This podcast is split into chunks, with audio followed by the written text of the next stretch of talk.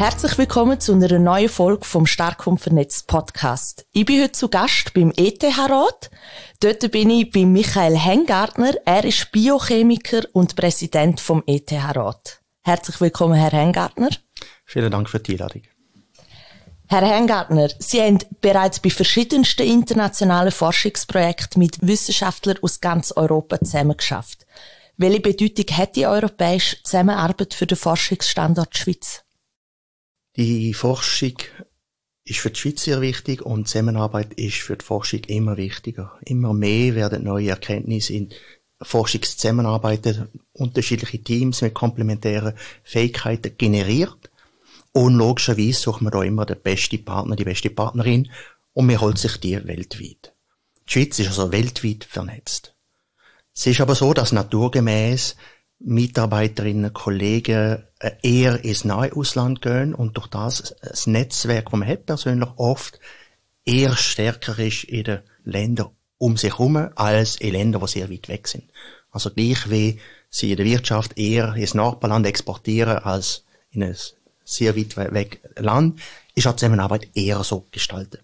Das sieht man in den gemeinsamen Publikationen zum Beispiel, Forschungszusammenarbeiten von einer Schweizer Gruppe mit einer anderen Gruppe, mehr als die Hälfte davon sind mit Forschenden aus Europa.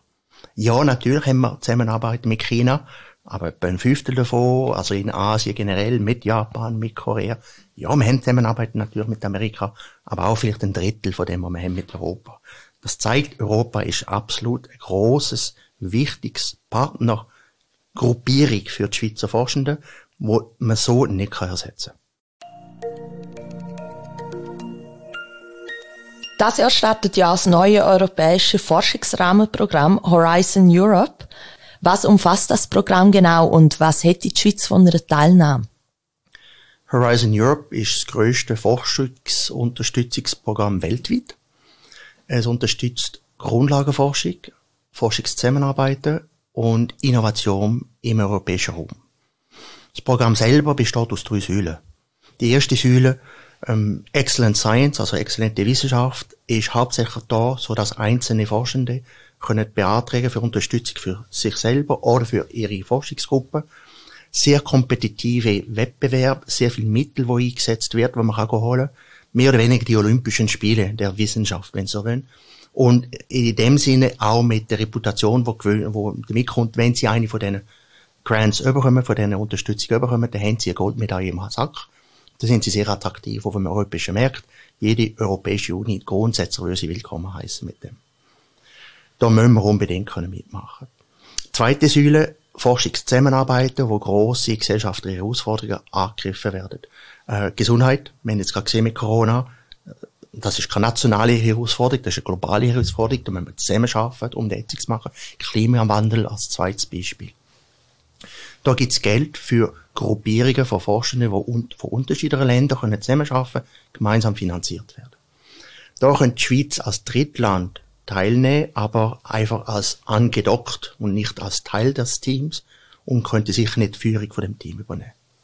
Und die dritte Säule Innovation, da möchte die EU eine gute Idee unterstützen, um dass sie schneller zum Markt kommen und so die Wettbewerbsfähigkeit vom europäischen Raum stärken. Auch da gibt's wieder Unterstützung für Zusammenarbeiten bei früheren Ideen, die noch nicht sehr reif sind, aber am Schluss sogar Unterstützung für einzelne äh, ähm, KMUs, die Ideen haben, aber jetzt finanzielle Unterstützung brauchen, um das schnell zum Markt zu bringen. Zusammen also ein sehr ein Kohärenzpäckchen an Projekt von der Grundlagenforschung bis zur Innovation, wo sollte der Forschung und Innovationsraum in Europa signifikant stärken.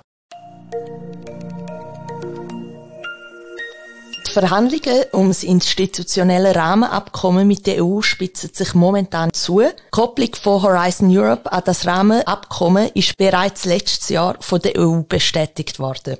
Jetzt knüpft die EU den Schweizer Zugang zusätzlich an die Zahlung von einer Kohäsionsmilliarde. Wie stehen dort die Chancen, dass die Schweiz an diesem wichtigen Forschungsprogramm überhaupt teilnehmen kann? Grundsätzlich profitieren sowohl die Schweiz wie die EU von dieser Forschungszusammenarbeit. Wir sind gemeinsam stärker. Äh, die Schweiz ist zwar ein kleines Land, aber forschungsmäßig ein sehr starkes Land. Und wie gesagt, die Herausforderungen, die wir haben auf dem Kontinent, müssen wir gemeinsam angehen. Die Verknüpfungen, die die EU jetzt macht, sind politischer Natur. nicht grundsätzlicher Natur und darum ich als pragmatischer Optimist bin zuversichtlich, dass wir mittelfristig bis langfristig eine Lösung werden können finden. Äh, Großbritannien, wo ja eine viel schwierige Situation hinter sich hat, äh, eine schwierige Scheidung. Ähm, am Schluss haben sie sich auch geeinigt, dass Großbritannien assoziiert ist an dem Forschungsrahmenprogramm. Das zeigt nochmal, wir möchten eigentlich zusammen arbeiten, man muss das aber auf einer stabilen Basis können machen. Die Assoziierung von Großbritannien ist erst nach Unterschreibung vom Brexit-Deal sichergestellt worden. Das Gleiche wird wahrscheinlich mit der Schweiz passieren. Das heißt, wir haben jetzt unruhige Zeit, die auf uns zukommen, und wir müssen schauen, wie wir die unruhige Zeit überbrücken.